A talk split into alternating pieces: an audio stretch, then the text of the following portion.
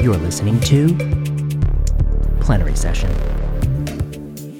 On this week's episode of Plenary Session, we're going to get back to what we do best, talking about hard-hitting research that appeared in recent high-profile journals, including Lancet Oncology and two paired papers in the New England Journal of Medicine. I'm going to talk about BILCAP, a study with a p-value of zero point zero nine seven, and that p-value these days is considered close enough and good enough and practice-changing by many, although I have a few bones to pick with that argument. Next, I'll be talking to Sven Olsen. Yes, he's back by popular demand. Sven Olsen is a classical hematologist who's going to take you through recent studies that test whether or not D O A Cs should be administered to patients with advanced or metastatic malignancies and high Khorana scores as a prophylactic agent against V T E. You won't want to miss our dissection of these clinical trials. Stay tuned. But first, a plug. If you like this podcast, do us a favor and recommend it to a friend. Plenary Session wants to grow its audience, and the best way to do so is to get a personal recommendation from someone you know or trust. So recommend it to someone and have them check out an episode. Also, consider supporting us on Patreon. Patreon dot com allows you to support artists or podcasts that you appreciate, and if you like this podcast, that's a great way to show your support. Finally, if you haven't yet gone onto the iTunes store and written us a review, we greatly appreciate it. Tell us what you think about this podcast and give us five stars if we've earned it.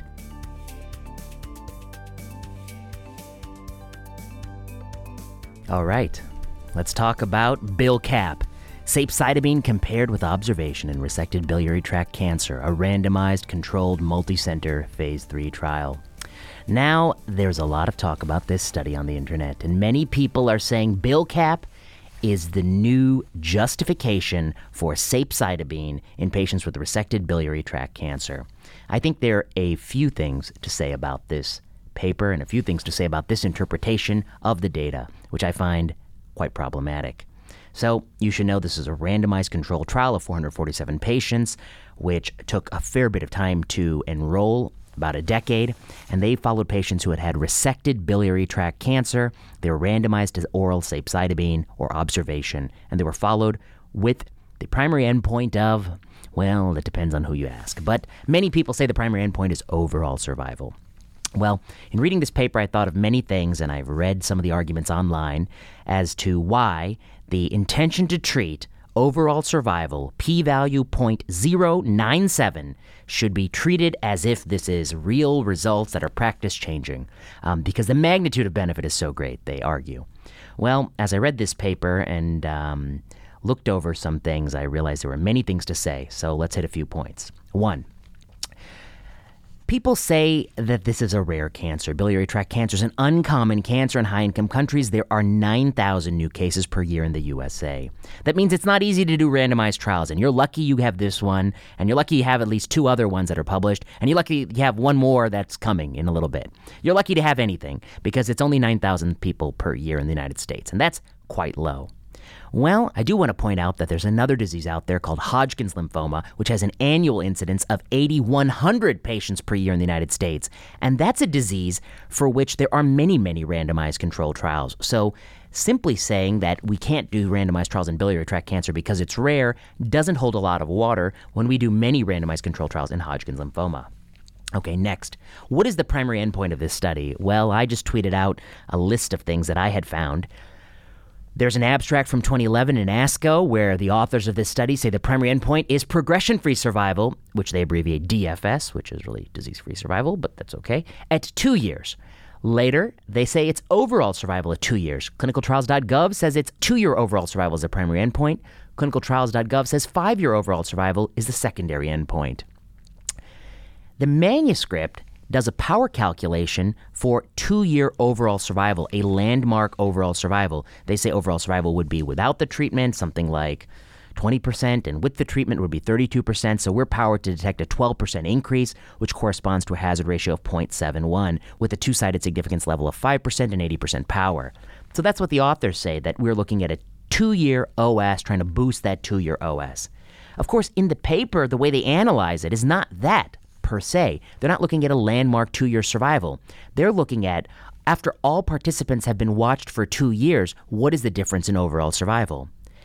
One of the things people say here is that even though that p-value is not significant, the magnitude of benefit is really large. After all, the median overall survival was thirty-six point four months in the observation group, and it was fifty-one point one months in the intervention group.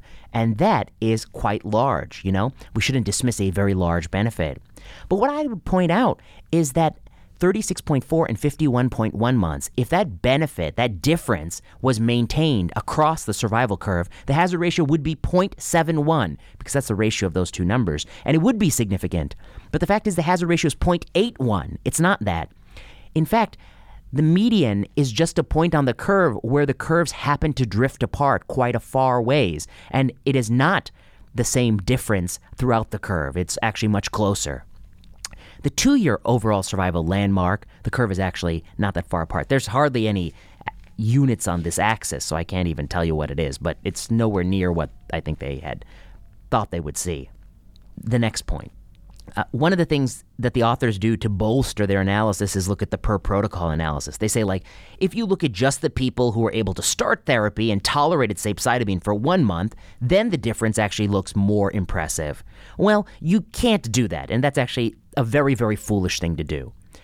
The reason we use a randomized controlled trial to make inferences is because we know that if therapies are prescribed in the real world, there may be confounding. People who may be healthier are more likely to get those therapies than people who don't get those therapies.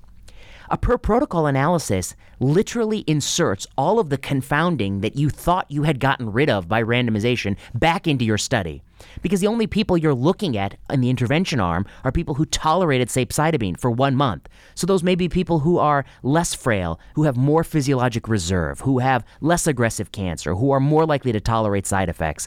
You are literally inserting selection bias into your randomized study, which was done because you cared about selection bias. So it's a very foolish thing to do.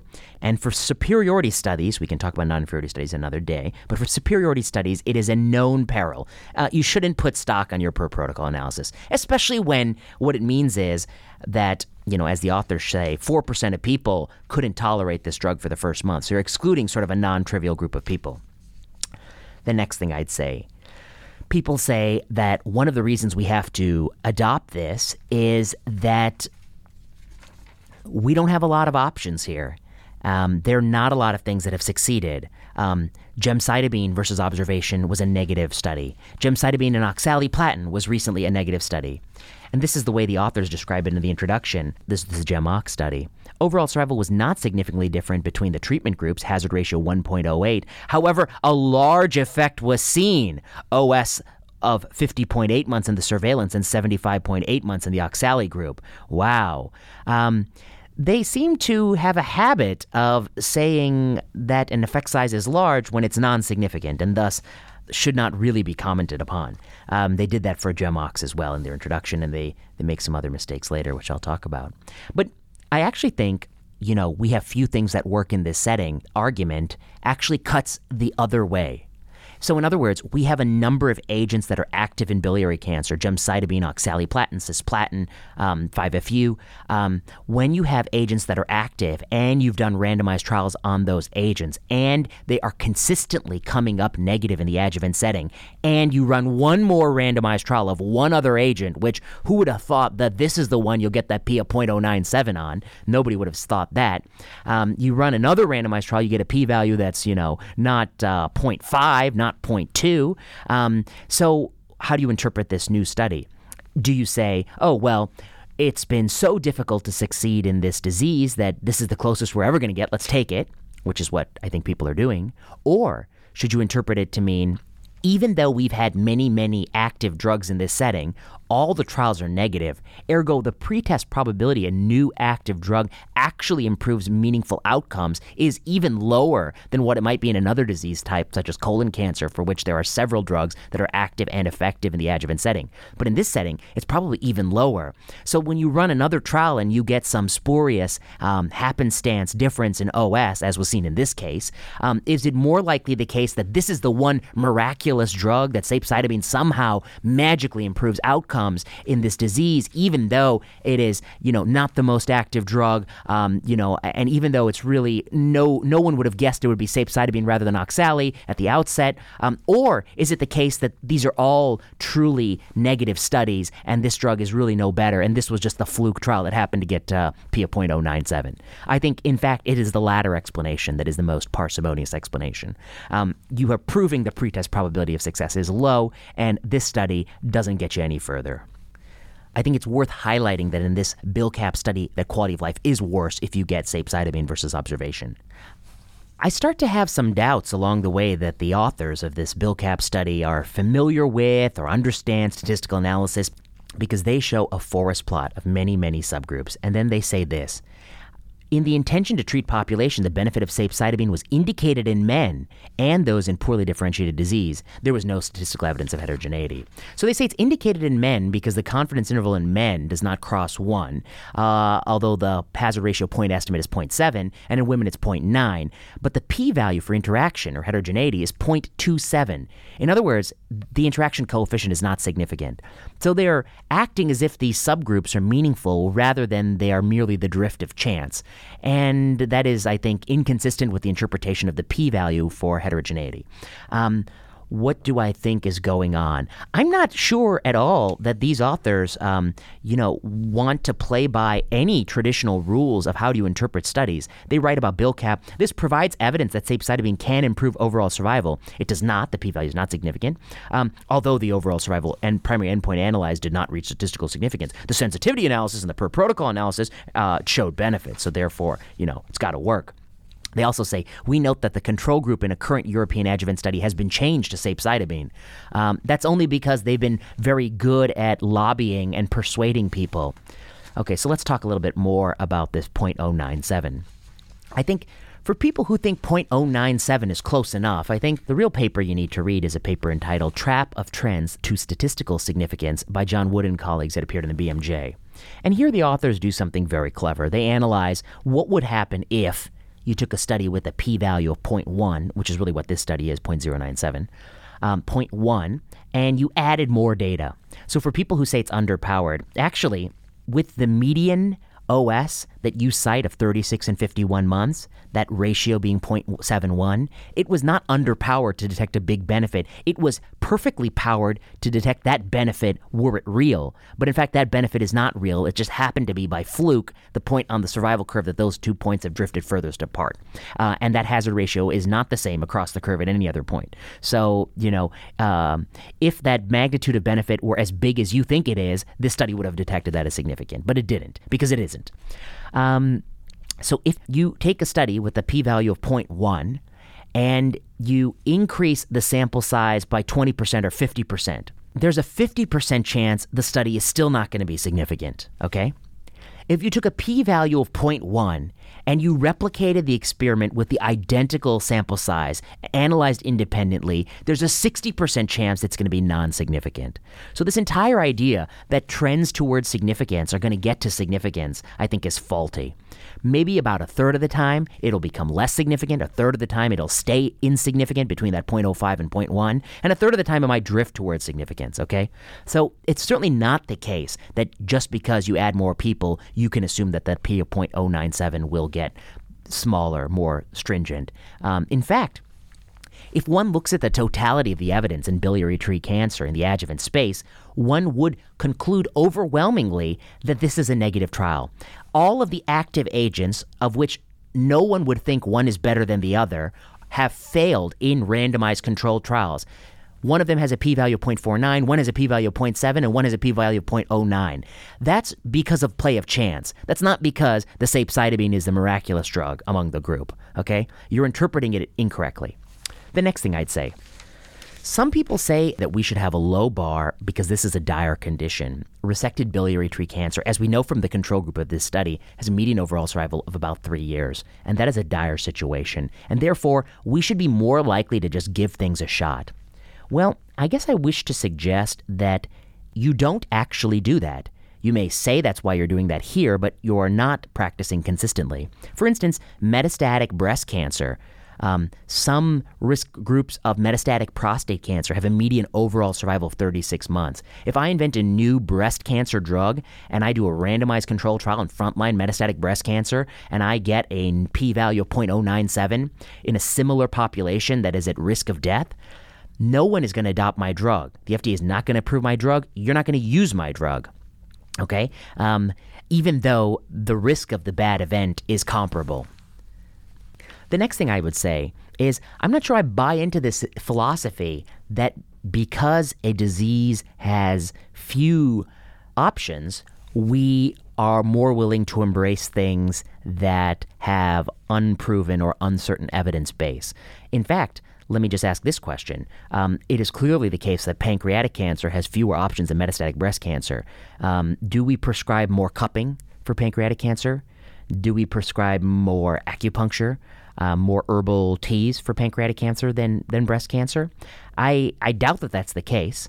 Um, I suspect the use of some of these unproven modalities may even go the other way, but it's certainly not the case that oncologists are more willing to attempt unproven things simply because there are fewer options. They may be more willing to attempt unproven things that fall within the canon of Western medicine. They may be more likely to send Foundation Medicine and send and prescribe some off-label pazopanib, um, but if one were to think about it, it is just arbitrary that one is choosing unproven medicine from one canon rather than unproven medicine from another canon. Uh, it's all unproven medicine or proven medicine. That's the real distinction that matters. One more point about BILCAP. So one abstract says D F S is the primary endpoint. One says two-year landmark O S is. One says it's just O S after people had been in the study for at least two years. Um, The authors write in their discussion, an unintended consequence of the protocol, which was acceptable when written in two thousand five, can be criticized. For example, there was no fully defined statistical analysis plan when the study started, but it is mandatory in a twenty nineteen study.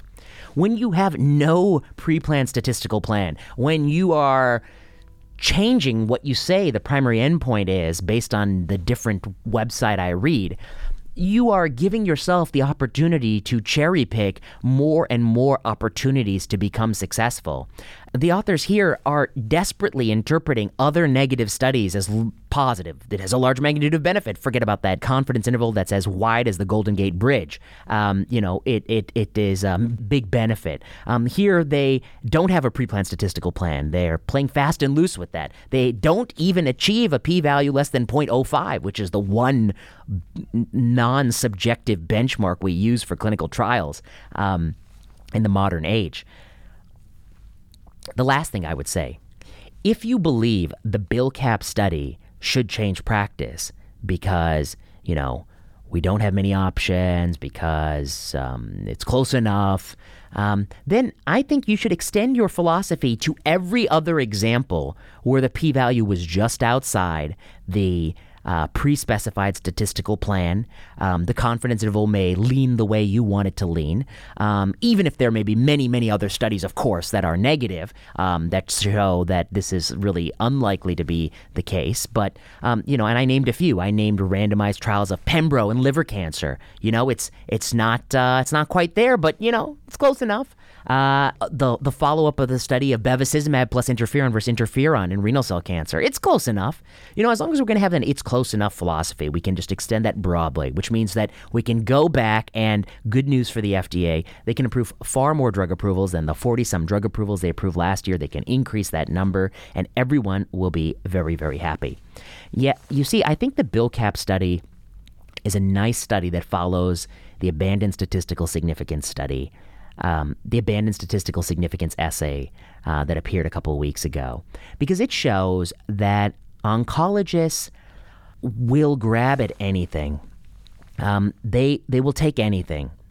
If we abandon statistical significance, no one will ever take a study with a stringent p-value and say, the magnitude of benefit is too small. We can't have F D A drug approval. We can't use this agent. And the reason they won't do that is because they don't do that. And they could do that in the current world, but they don't do that. Instead, the only effect that it will have is on the other side of the coin. All of the studies that didn't meet statistical significance, like BILCAP, a study where you took one of the several active cytotoxic agents, all of which are currently or have been tested in randomized trials. in two randomized trials, drugs that work in the adjuvant setting in other tumor types. Gemcitabine works in pancreas cancer. Oxaliplatin works in colon cancer. These are drugs that work in other adenocarcinoma in the adjuvant setting. They don't work here. One of the three trials gets a p-value that's not significant, that's a zero point one. Um, no one would have picked it's the sapecitabine versus the oxali versus the gem at the outset.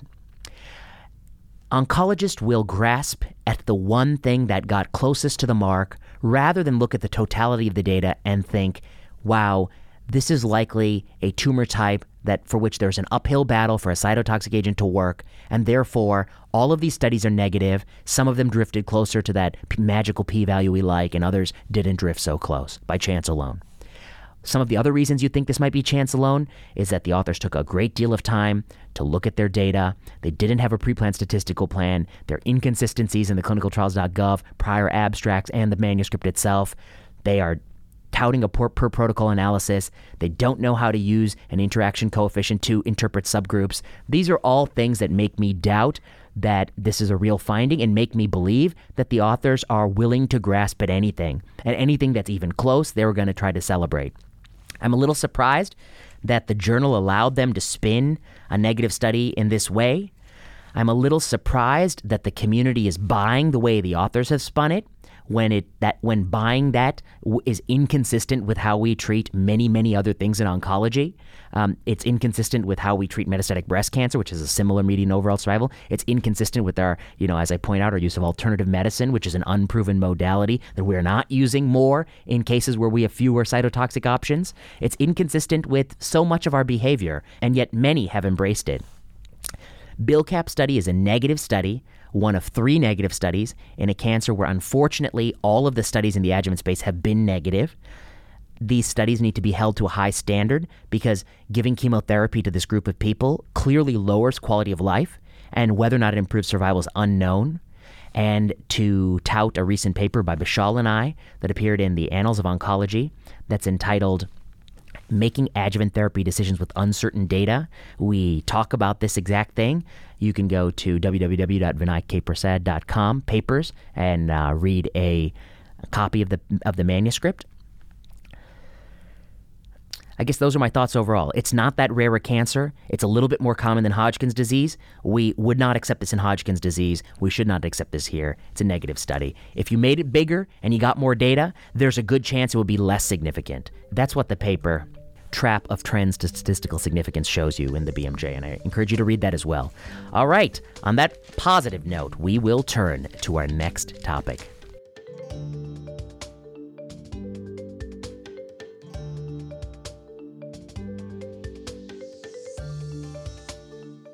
I'm back here in Plenary Session H Q with Doctor Sven Olsen. Sven Olsen's back to talk about thromboprophylaxis for patients who happen to suffer from cancer with the new direct oral anticoagulants. Doctor Olsen, it's a pleasure to have you back on Plenary Session. Yeah, it's great to be back. Let's make this uh, a recurring thing with hematology. Let's make it uh, with the um, the benign, or should we call it the classical hematology no, section? No, we've been over this. It's classical. let's call it. Let's call it. Um, We'll we'll we'll leave that up to the listeners to I decide. I can't wait for the day when I can just say I'm a classical hematologist and not have to then qualify that statement and say, well, mean, that's what it means. You mean you mean not you mean benign, classical. Got no, it. Got classical. It. Um, so the other thing I wanted to bring up with you, um, what time were we supposed to record this? Yeah, I was waiting for this to happen. Uh huh. About time? fifteen minutes ago uh-huh. by my clock. Uh huh. And uh, where where were you? Well, you assume I was home doing nothing, but I was, in fact, doing some work at home, preparing for this very podcast. Uh-huh. You were doing work at home. In the quiet of my home. Um, does uh, work uh, rhyme with Netflix? uh, well, okay. So you were preparing for this podcast. Good. I've read these two studies. I noticed some interesting things. So this is Rivaroxaban for thromboprophylaxis in high-risk ambulatory patients with cancer, and Apixaban to prevent venous thromboembolism in patients with cancer. And these came out in the February twenty-first, twenty nineteen issue with a paired editorial. And that editorial was quite laudatory, was it not? Uh, it was measured. I would say it was measured. Measured, but positive. Yeah.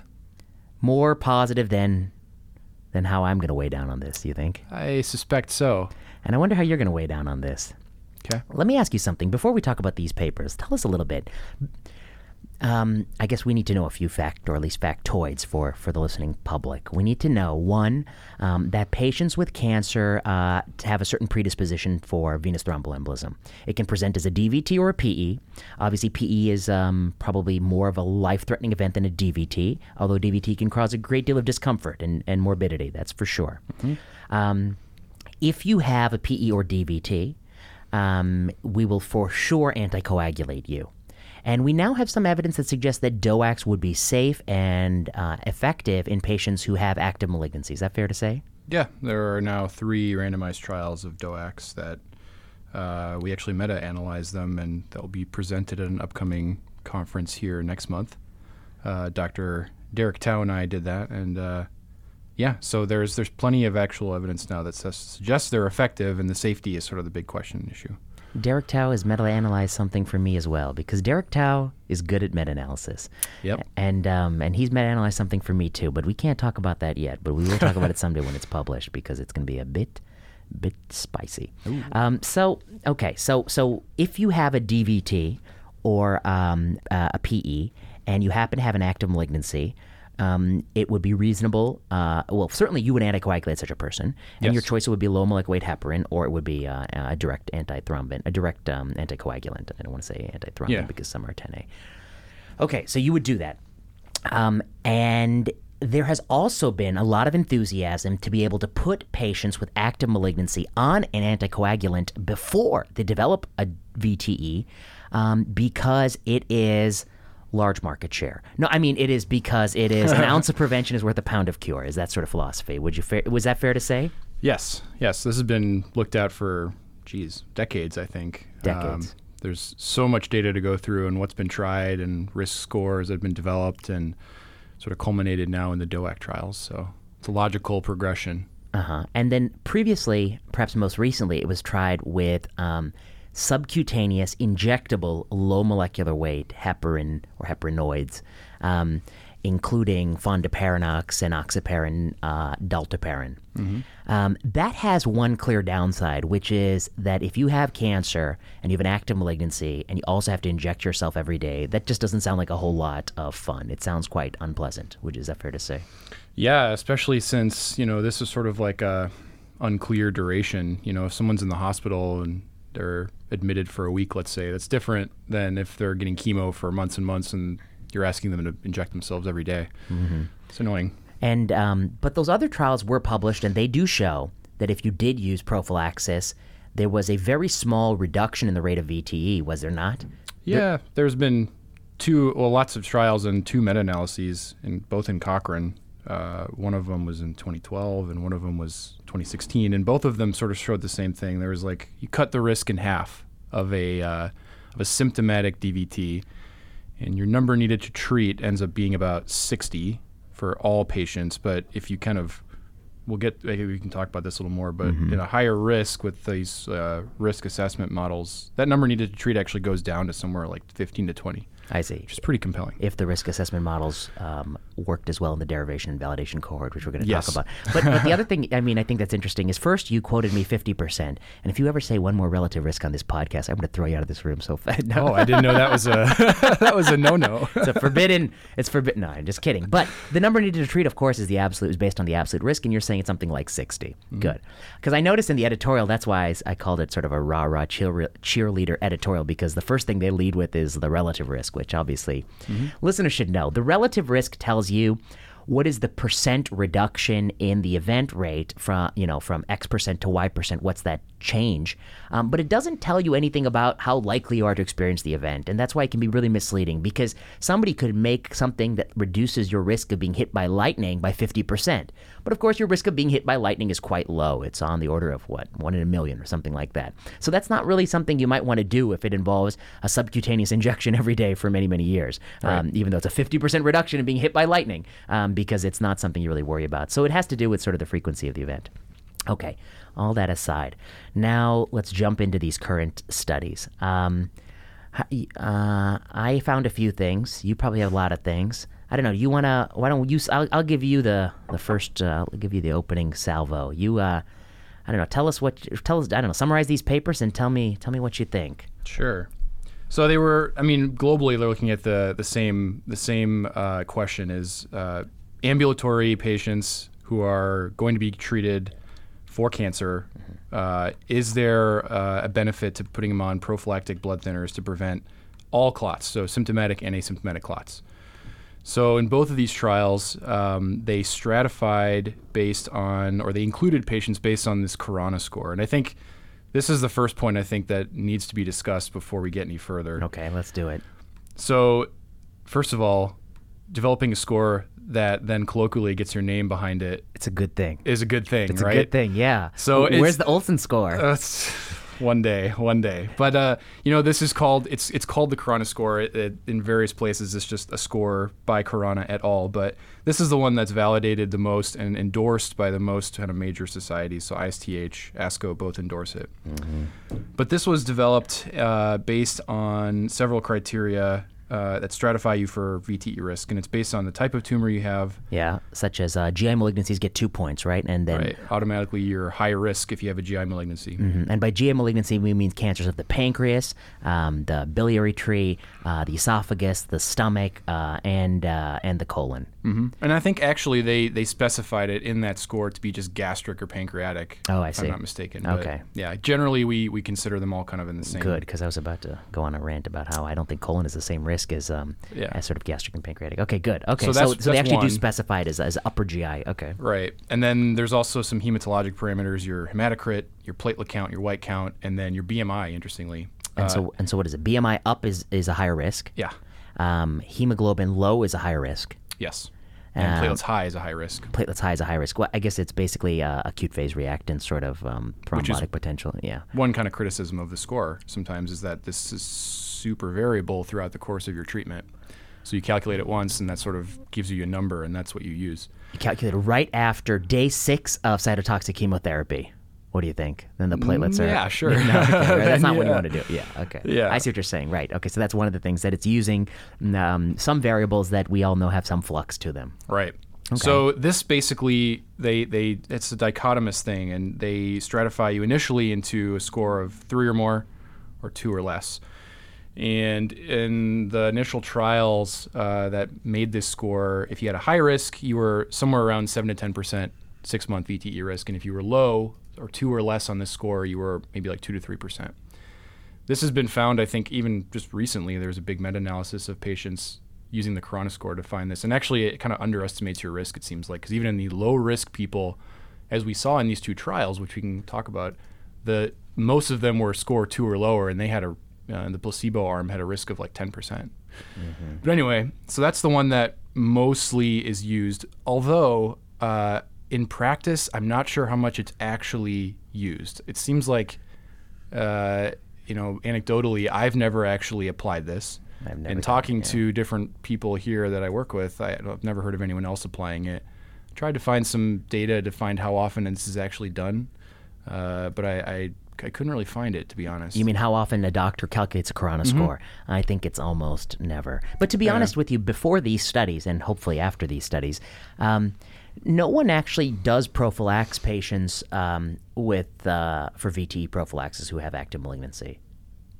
Well, that's what I was wondering, is how often is that actually done in oh, practice? Right, yeah. yeah, and I don't know that. Um, I don't know But the it answer. seems like I've never seen nobody it. talks about it. Nobody talks about it. I've never seen anyone do it, and no, no one's ever talked about it. Right. Yeah. So okay. so this is what was used in these two trials, but there's you know at least five or six other risk scores, and these have all been kind of looked at in trials, and uh, you know there have been modifications of the Khorana score, adding other labs, things that we don't always get, sometimes things we do get, like D-dimers are added, and P-selectin, which I don't think we can actually order here. Yeah. Uh, some of them actually incorporate chemo, which I think is important. And actually, that brings up another point of all these evolving therapies that we don't actually know the thrombotic risk. And some of them we do, and we don't include, like T K Is and V E G F inhibitors and, you know, C D K inhibitors. Uh, and, and then Revl- others. Revlimid. Revlimid, yep, yep. Um, so although, what you're saying is that it, you know one of the risk factors for thrombosis may actually be the agent we're giving you. Yeah, yeah. absolutely. And, and there's there's data that things like cisplatin is you know, more thrombogenic than other platinums and other you know cytotoxic chemo. So that's included in some scores. Mm-hmm. Um, and then, you know, whether the tumor's uh, metastatic or not. And so those are all things that have been looked at in other scores. Uh, and there's actually, some of them seem to predict your risk better than others, and the Khorana score is not always included in there. Um, but again, since it's the most widely endorsed, it was used in these trials. I see. But that's an important point to remember, and uh, if that's what's used to recruit patients, yep, that has a big bearing on what we see as the results. So fair enough. Okay, so we use Khorana score two or greater to be enrolled in these studies. Both studies had the similar inclusion criteria. And that's also kind of curious because the three or higher is historically considered high risk. And in this these two studies, two or higher was considered high risk. What about market share, Sven Olsen? Uh, actually, actually, I don't know the answer to that question, but of one hundred people with um, you know, advanced or metastatic cancers, um, what percent fall within each of the Khorana risk scores? Um, well, just based on their recruitment here, like sixty, seventy percent of patients were two. Two, right, yeah. So, so I guess it probably does allow them to get a lot more patients. Yeah, yeah. So that might be why they extended it. Yeah. Okay, so they, so, okay, so that's the population they looked at. One of the studies, the Rivaroxaban study, on entry to the study, you had a screening scan. We wanted to make sure you didn't have asymptomatic V T E. Right. Now, you couldn't have had a symptomatic V T E because if you had symptomatic V T E, somebody presumably would have worked it up. Right. In the Apixaban study, there was no screening scan. At least I don't see it written in the in the in the paper. They specifically did not. They That's did been, not. Other people have commented on that too. They did not do that. Well, I guess I would say that um, we'll talk a little bit about the endpoint, but I'm comfortable with no screening scan because I also am comfortable with that on the back end too, so we're going to talk about that. But I guess I would say that if you're going to use a screening scan on the back end, then you really want to know at the front end what percent of people had clot going in. So that's right. The Rivaroxaban gets the point there. But whether or not you want to use a screening scan on the back end, I have a few strong thoughts on that. Okay, so so that's what they did. That's the population they looked at, and they were both sort of shooting for, I don't know, I forget my power calculation, but something like seven hundred participants or one thousand participants or something like that. Mm-hmm. Um, the endpoint they care about is asymptomatic V T E, so they're going to do some screening scans on the back end. They did screening ultrasonography of the legs. Did they do screening P E scans? You know, that's a good question. I don't know. I didn't see that. And, okay, so that's the asymptomatic component of the endpoint. Then there's the symptomatic component of the endpoint, which just means you have to see a doctor because some of those people are going to get worked up. Right. So is it fair for me to call this, these are crossover trials? Yeah, basically. Yeah. I guess it's sort of equivalent, yeah. Yeah, because if you have the event of interest, you need to be crossed over, and it would be unethical to deprive you of that crossover. Right. Well, some of the chemotherapists and the oncologists could take a lesson from, from that, because I don't know if we always cross over the way we ought to be crossing over, but at least they do that here. Okay. And crossover meaning, you know, not only on a blood thinner, but on a higher dose, because these are all lower prophylactic doses. That's too. Fair to say, yeah.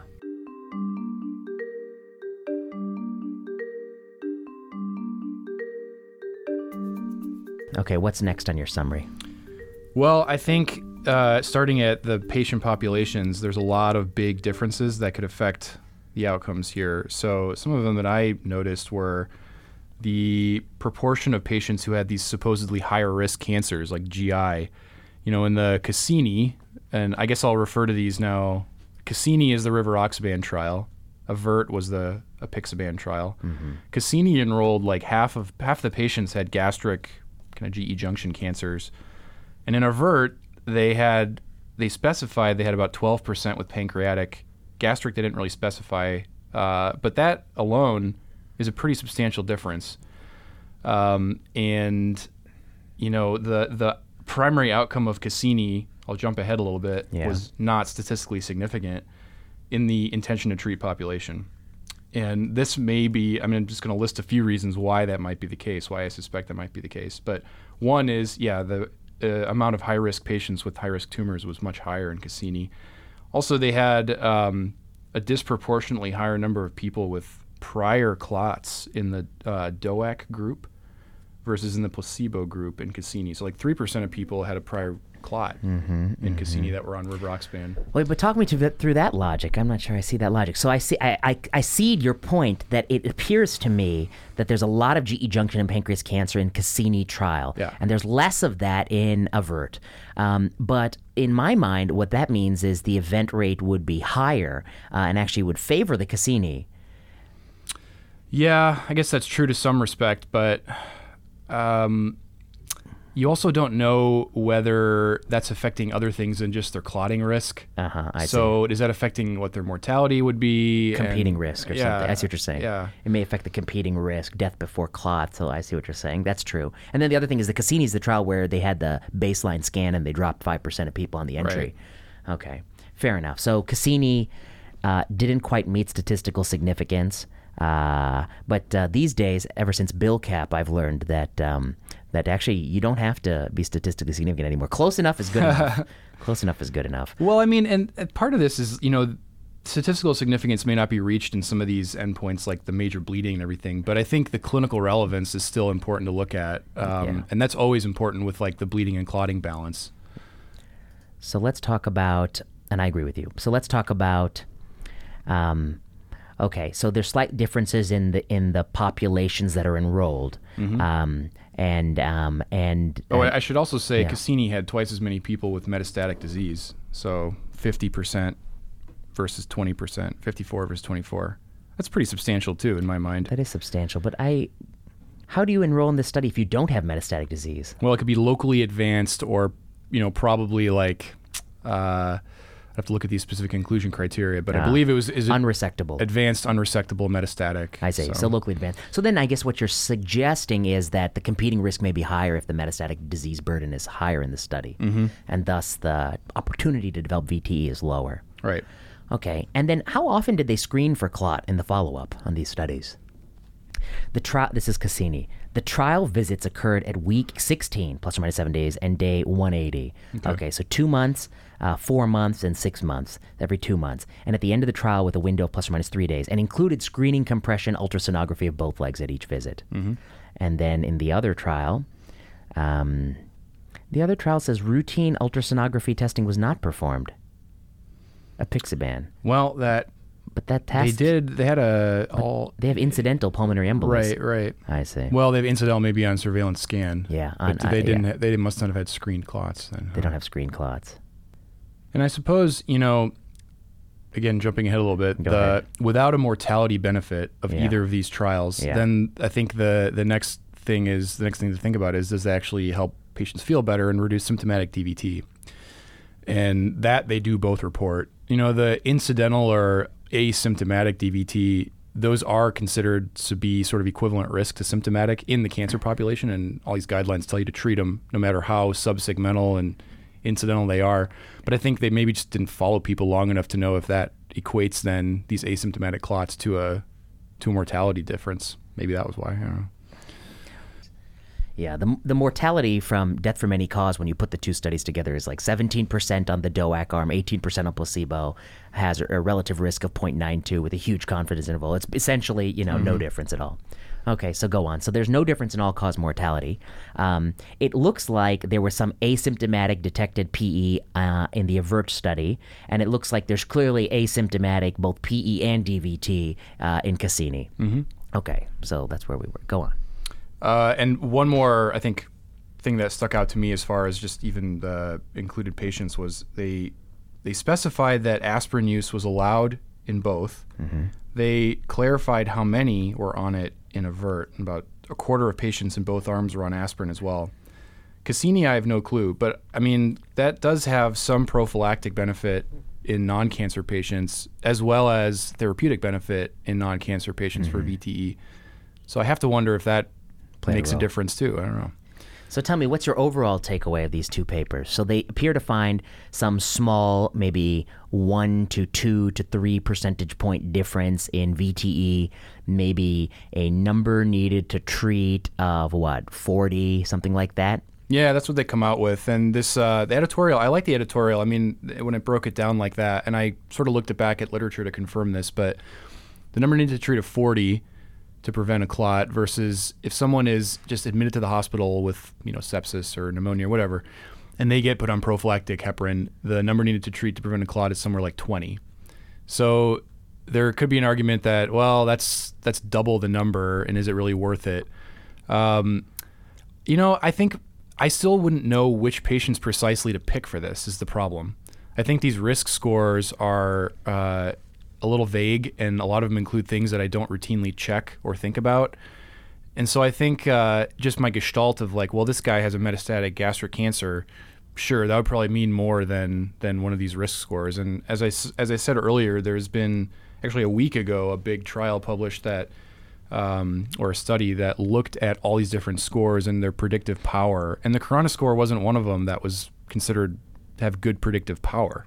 I guess the other thing that, let's just talk about the Khorana score real quick. I mean, I think these trials actually kind of come out pretty critical of the Khorana score. Just for instance, you quoted that Cochrane meta-analysis that didn't include these studies, and you had a number needed to treat to prevent to prevent a V T E event of something like, what, forty to sixty or something like that? Yeah, with all comers. All comers. And with the Khorana score enriching, you get to forty, which mm-hmm. is actually pretty close to all comers. So you haven't really enriched that much, right? So it's it sort of kind of shows that the Khorana score um, probably doesn't help you that much. And also, mm-hmm. it doesn't distinguish in these ways that may be meaningful, such as upper G I, um, rip-roaring adenocarcinoma of the G E junction or pancreas cancer, which may be huge thrombotic risk, the so-called Trousseau, you know, the classic Trousseau right, phenomenon.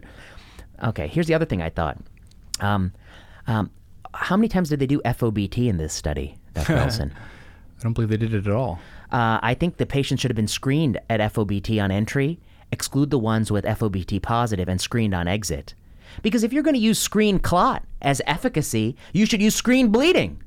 Huh? Yeah, but then huh? you could also make the argument that is F O B T really, you know, specific to being is does it does it predict risk of bleeding from the G I tract on an anticoagulant? Uh-huh. And who but I guess I would say that um, I know our G I colleagues would would frown upon that of checking that. Oh, of course. I'm yeah. not I mean I, I don't I don't actually think they should do that. But I think that they shouldn't screen for clot. They shouldn't screen for clot on entry because we're not going to screen for clot in the real world, and they shouldn't screen for clot as an endpoint. This the question is, can you take people that you see in your clinic with mm-hmm. variables you actually know? So that's a point that you're making. It has to be the entry has to be variables you actually know. And I don't know what someone's p-selectin is or whatever that is. You know, I, I yeah. I mean, may not even know what that is. Um, we can't check that at the V A, I'm fairly certain. Yeah, and I and I would imagine. So, I mean, so let's agree. The inclusion criteria, to make a study relevant for practice, you have to say, if you take people with this sort of um, inclusion criteria who you see in your clinic and you randomize them to um, uh, anticoagulant or not, you improve either their mortality, which mm-hmm. in this case, you're not going to do that. And exactly, I, d- yep. I doubt you're going to get there. Or you improve their quality of life. How do you improve their quality of life? You prevent um, an event that bothers quality of life. So by definition, that has to be a symptomatic P E or symptomatic V T E. And it's not enough to say symptomatic V T E. It has to be the symptom precipitated the workup that led to the diagnosis of V T E. Right. One can imagine they have an asymptomatic clot. Then upon further review, the patient endorses some calf pain. Um, and then that could be labeled as sort of a symptomatic V T E in these studies. But that's not really a symptomatic V T E because you kind of had to pull the teeth to get the information out. Right. Um, so that's one of the limitations I see here. That's the clinical question. I wouldn't screen for clots in the back end. All of the trials that screen for clots, I, I really, really bothers me. You know that because I go on a I go on a tan, well, tizzy when I hear that. I mean, pre post screening, so you know during treatment, that's it's an easy way to sort of get an efficacy signal, right? Yes, it yeah, just it just it's, it. Of course the reason yeah. is to boost your endpoint. Right. But it would be like um uh you know um. It's the equivalent of running at a, car, a trial in people who have suffered a myocardial infarction and have uh, a certain cholesterol level. And the endpoint of this study is like repeat M I or uh, the cholesterol is still high because yeah. that's a risk factor for future M I, is yeah. it not? And asymptomatic clot is a risk factor for future symptomatic clot. So, but of course we would say that that doesn't make any sense at all. I want to know about the clinical event. Um, so that's my second criticism. And then the reason I use the F O B T is to show that if somebody used F O B T and they showed that the Apixaban arm, seventy percent of people had positive F O B T stools and only five percent. Mm-hmm. And so then they say incidental bleeding episodes was one hundred fold higher, you know, whatever, some fifty fold higher in the Apixaban arm. The public would say, that's crazy. We don't test F O B T in everybody. It's not clinically relevant. And uh, and then we would dismiss that as an endpoint. Um, uh, but that's a safety endpoint. But of course, they accept that on the efficacy endpoint standard. And, and that's what, you know, I think is sort of a, I don't know, a, di- a distinction. The Khorana score, I think, that, you know, this really does suggest that the number needed to treat is not getting a lot better, suggesting yeah. that we're not really enriching in the way we hope. I mean, I think the the the biggest takeaway I can get from this is the absolute risk is still really low, right? Yes, like the absolute the risk is very absolute low. Absolute risk is still very low, and the risk difference is still very low. And that's just, it sort of isn't impressive enough to me to do this routinely when these patients, you know, they already are going through chemotherapy or other therapies and on all sorts of crazy drugs they don't really want to be on. And a lot of them could interact with D O A Cs. A lot of the newer drugs we are prescribing for patients could have drug-drug interactions. It's a lot to ask from the patient. And I think without a mortality benefit uh, or a significant, uh, you know, a major decrease in, in symptoms, morbidity, yeah. then I, I, I can't, I'm not buying into it quite yet. You know, for myeloma, you could sort of make the comparison. That's the, the another scenario that we often kind of consider in a wholly separate category mm-hmm. than mm-hmm. this. And in those patients, it's sort of like universally accepted that, yes, if they're on an I M I D and they're on a steroid, they're on prophylaxis of some type. And there, the incidence of V T E is like twenty percent Correct. Or something. And that's a little more concerning to me, and I think that makes people buy into it a lot more. But then I'll just also add, though, in that setting, there are a lot of people who just go with aspirin. Yeah. And I mean, that's all based on trials in the early two thousands, I believe. Yeah. Uh, and, and that's sort of in flux too as, as of right now, because D O A Cs are being tried in this same setting mm. for myeloma. But that's just a much higher number to me than this. I'll, I'll put it to them this way. Um, I, I, I, I think that um, people clearly want to sell D O A Cs, and if they want to sell D O A Cs, well, they don't need to run trials like this with where we're looking for asymptomatic blood clot in people who have cancer to get the market share. They have the Apple Watch, and they can stick to the Apple Watch. They're going to find tons of uh, low-frequency, uh, asymptomatic atrial fibrillation. They're going to get a huge market share that way. They don't need to pick upon um, these patients who happen to be suffering from cancer. What do you think, Doctor Olsen? Yeah. There are other ways they can get that market share. Come on, leave, I think so. Leave leave these patients alone. You know, it was an interesting in a in a paper I just read recently. They made an interesting point where um, you know we have no problem giving prophylaxis with D O A Cs for like six weeks after people get hip replacements, yeah. just for routine ortho stuff, and yeah. that you know to reduce the symptomatic V T E incidence of like five percent. Yeah, people have no problem with that. But yet we we hem and haw about this for cancer patients where the risk could be even higher. I thought it was an interesting point to make, and it kind of put it in perspective a little bit. But then here, their absolute risk is two percent reduction right. in symptomatic. So I think it's it doesn't actually meet even the ortho standard. Yeah, yeah. So. And then the other thing about the ortho is they're looking to not get dinged, I think. Uh, yeah, they don't want to minimize their complication. Yeah. I see. Well, that's what the K O Ls are saying, huh? Why don't we do this? I think my takeaway is you have a population that's dealing with a life Uh, threatening and often life-limiting illness. Uh, the only time you should deploy therapy is if you make them live longer or make them live better. Um, you uh, don't and should never screen for clot as the endpoint of a study. And if you're going to screen for clot, then I want you to screen for bleeding too and do my F O B Ts. And our G I colleagues are going to get very angry about that. Um, and... Um, um, And the number needed to treat is very high. And we didn't talk about cost, but the cost is non-trivial, a few hundred dollars per month and yeah. taken for, what was the median duration of treatment here? Six months or something? Yeah, I mean, forty percent of people in both trials, in both arms of both trials stopped. Yeah. And I think the biggest reason was like miscellaneous when I looked at the supplement. It's probably because um, they're, I mean, something happened in their clinical course and they don't need an anticoagulant on board. Yeah, well, it was sort of, it broke it down by they got hospitalized and had to interrupt it, or they actually had a clot, or they uh, bled and had to interrupt it. Or I think, the, again, the biggest one was miscellaneous, and I'm not sure what that means then. You know, I wonder if one of the endpoints of these studies should also be like um, number of times procedures have to be rescheduled, number of times, um, you know, somebody came in for, uh, you know, a port placement, but they'd already been started on this or something like that, you know, yeah. to capture all of the ways in which anticoagulants can sort of affect your hospital care generally. So I guess I would say I veto...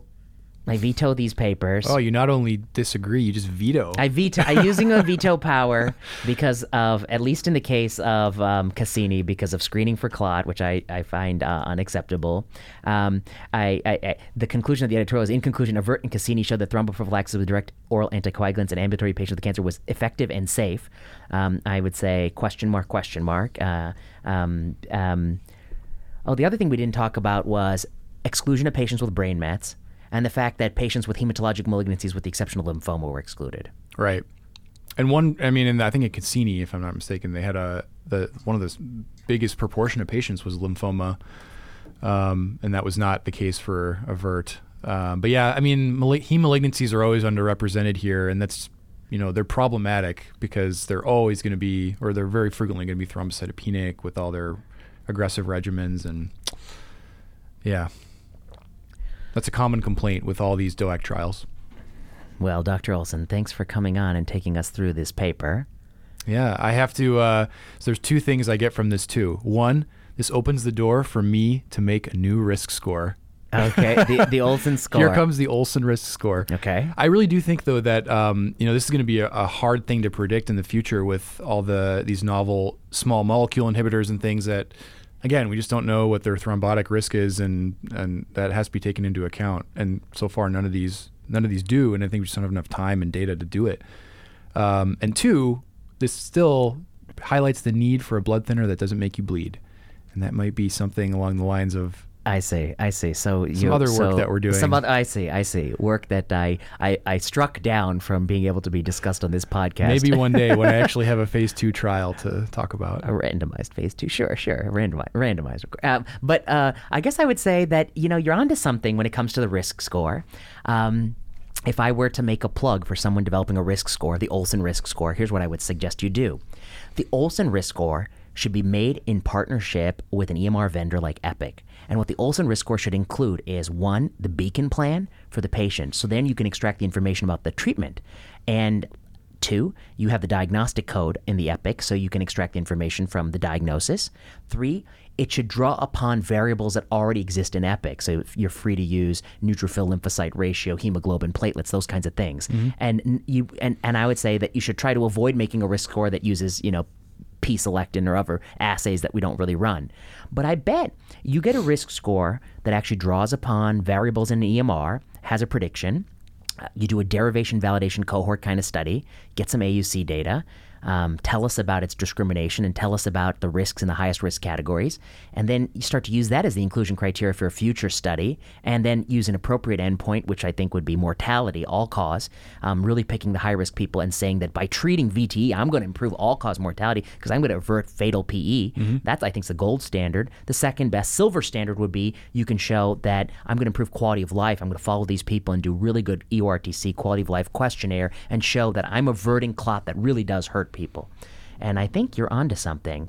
Um, the challenge, I think, with, with that is that, you know, a lot of people who do present with D V T, when you do treat them, they do get better. So that's kind of an up, a little bit of an uphill battle. But yeah. um, but I think you're onto something by the new risk score. I mean, look at the, like, you know, the, the old um, uh, uh, M D Anderson Cancer Center, um, the R C C risk score or the prognostic score mm-hmm. that was used in a lot of, you know, the earlier tri- score. And now it's the hang- uh, the I M D C score. Uh-huh. And that pretty dramatically changes your prognosis when you calculate a score.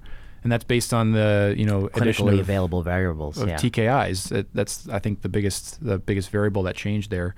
So that's the same kind of thing that could happen as we evolve our cancer treatments, that this V T E risk could change pretty dramatically. That's a smart idea.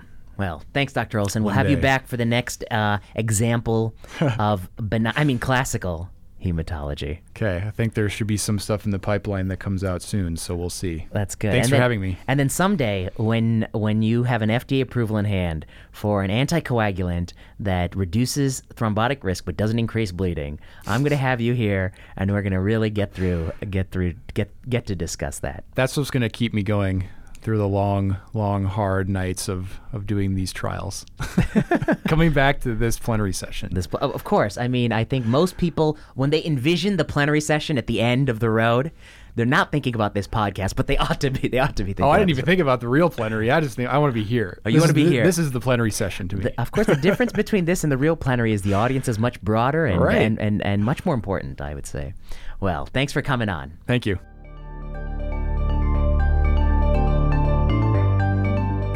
You've been listening to Plenary Session. Plenary Session is a podcast at the intersection of medicine, oncology, and health policy.